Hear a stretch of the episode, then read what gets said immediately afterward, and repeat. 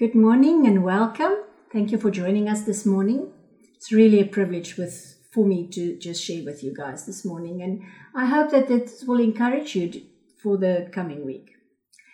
So, we started last week with January's new theme, and that is a fresh start. We asked the questions How do we have a fresh start in the current circumstances that we face? Needless to say, that I'm talking about the coronavirus and the consequences of COVID 19. I mentioned three things that we often focus on that could steal our hope and our dreams for the future, and also the fulfilled life that God has in mind for us. This week I want to continue, and the title of my sermon is Refresh. So I went and looked up the definition of refreshing. And it means this to give new strength or energy to, to revive, to restore, or to recharge. That sounds good to me. So, if I ask you, what is the most refreshing thing that you can think of right now? What would you answer?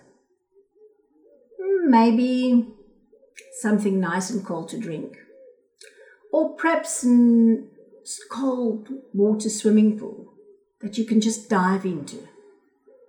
Maybe other things like a good laugh. We all need that from time to time, or a movie, or exercise, or just practicing a hobby, or, or being creative a little bit. But for us as Christians, there's nothing that refreshes like hearing God speak to you that Rhema word that that just connects with your heart and you know this is Father speaking to you and enjoying his presence. So, my first point this morning is the most important one, and it is refreshed in his presence. Let's read from Acts 3, verse 19 to 20. It says, Therefore, repent and turn to Him to have your sins blotted out, so that times of refreshing may come from the presence of the Lord, and so that He may send you Jesus, whom He appointed long ago to be the Messiah. So we see clearly from this scripture that times of refreshing comes from the presence of God. According to Lamentations 3, verse 21 to 23, we can receive this refreshing every day. God's mercy is new every morning. Every day you can seek Him, wait for Him quietly, hope in Him, and be refreshed by His presence. So, my second point this morning is we are refreshed by the people of God. And we see this clearly in Philemon. I'm going to read from verse 4 to 5. I always thank my God when I mention you in my prayers. And this is, of course, Paul speaking. Because I keep hearing about your love for all the saints and the faith that you have in the Lord Jesus. And verse 7 For I have received considerable joy and encouragement from your love, because the hearts of the saints have been refreshed, brother, through you. And verse 20 says, Yes, brother, I desire this favor from you. In the Lord, refresh my heart in the Messiah. So clearly, Philemon was a man known by his love for the saints and, and the people of God. And Paul asks him a favor here um, because he recognizes the fruit that he bears. This is still true today. The body of Christ and the love of our brothers and sisters in Christ refreshes our hearts and souls. I read um, that Jim Bakker wrote in his autobiography, uh, it's called I Was Wrong, the story of his humiliation how he became poor and was even imprisoned. even though he was a very influential man at one stage. One day, when he was still in prison and he lost all hope, falling into depression, a prison guard called him and said, Billy Graham is here to see you. He could not believe his ears. So when he walked into the room, Billy Graham turned towards him and just opened his arms wide. He said at that moment he felt total acceptance and love. One of the most influential men in the world took time out of his busy schedule to come minister to one person in the prison. He describes how Billy Graham's visit refreshed his heart and boosted his spirit. I felt as though Jesus himself had come to visit me, he says. So Paul says in Acts 26, from verse 19, I was not disobedient to the heavenly vision. Instead, I first told the people in Damascus and Jerusalem, then all the people in Judea, and after that the Gentiles, to repent and turn to God and perform deeds that are consistent with such repentance. You see, Paul also encouraged others. He was first on the road to imprison and kill all Christians at Damascus. But then he had an encounter with God's grace. And this was what happened when Billy Graham visited. In this scripture, we see the change in Paul and how he preaches about Jesus the Redeemer. He remembers the mercy given to him and in turn gives it to those all around him. Is this not what we are called to do? 1 John 3 16 says, and I, I, please go and read up till t- verse 19. I'm just going to touch here and there. It says, This is how we have come to love. The Messiah gave his life for us. This is how we know love we too ought to give our lives for our brothers.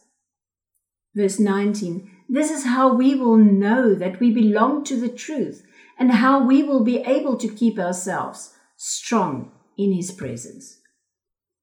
What we have is not ours. Remember that everything that we have has been given to us. Whether it's your health, your job, your money, whatever you have has been given to you. Jesus is the master. You and I are the managers. Our money, our possessions does not belong to us. And we are given it for our pleasure. Isn't that amazing grace? But also to the benefit of others. And most of all, for his glory. And this is what Philemon did. In Hebrews 13, and I also um, encourage you, please go and read this whole passage 13 1 to 16. It says, Keep on loving one another as brothers and sisters. And then verse 2 Do not forget to show hospitality. Verse 3 Continue to remember those in prison and those who are mistreated, as if you yourself were suffering verse 15 and 16. And do not forget to do good and to share with others. For with such sacrifices, God is pleased. This refers to money, to spiritual gift, or even to opportunities of service that come our way. Whatever we have are given to us to serve others as well, not just for us to keep but to glorify God through giving it away again. It's not what we have, whether it's big or small, that is important to God, but rather how we use that, what He has given us. That is what really matters. We need to use it in the service of God.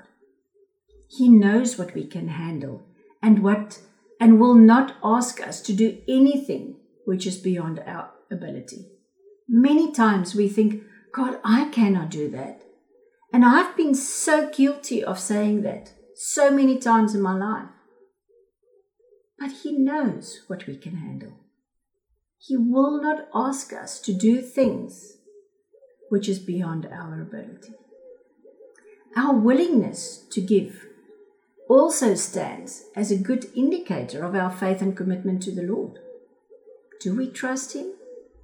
You see, because serving and giving unto others is an act of serving Christ. It's an act of service to Him. So, what happens when we don't obey? The seed in our hand will not multiply because we're keeping it. It's almost like eating your seed. The seed in our hand will get stale. We get so used to what we have that we don't even see it anymore or don't even appreciate it anymore. And the third thing is, we cannot receive any fresh seed because our hands are still full. We haven't given away what we have received. I want to make a statement, and that is that I believe we will never be able, or never be all, let me rather put it that way, that we will never be all that the Lord desires of us if we are unwilling to give in order to benefit someone else. I'm going to say it again. That was a bit of a tongue twister. I believe we will never be all the Lord desires of us if we are unwilling to give in order to benefit someone else. Proverbs 11:24 clearly says, "Those who give freely gain even more. Others hold back what they owe, becoming even poorer." So let's come back to the theme and in closing. This fresh start means that we have to come out of our comfort zones. Lay aside what God asks us to do and empty our agendas, our schedules, our preferences, maybe, and pride to make room for Him and His family. We will be surprised at how refreshing this is. So I want to encourage, especially our church family please stay in contact with one another.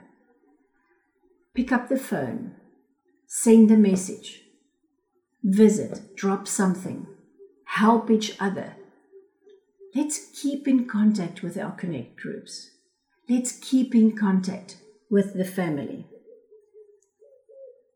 And let's keep in touch, praying for each other, encouraging each other. You know, you will be more refreshed than the brother or sister that you are serving. And I hope that this will be part of a fresh start for us this year. And even though we can't do it in person, or most of the times not in person at the moment, we can still be faithful and serve with love, like Philemon did. God bless you and have a wonderful week. Bye.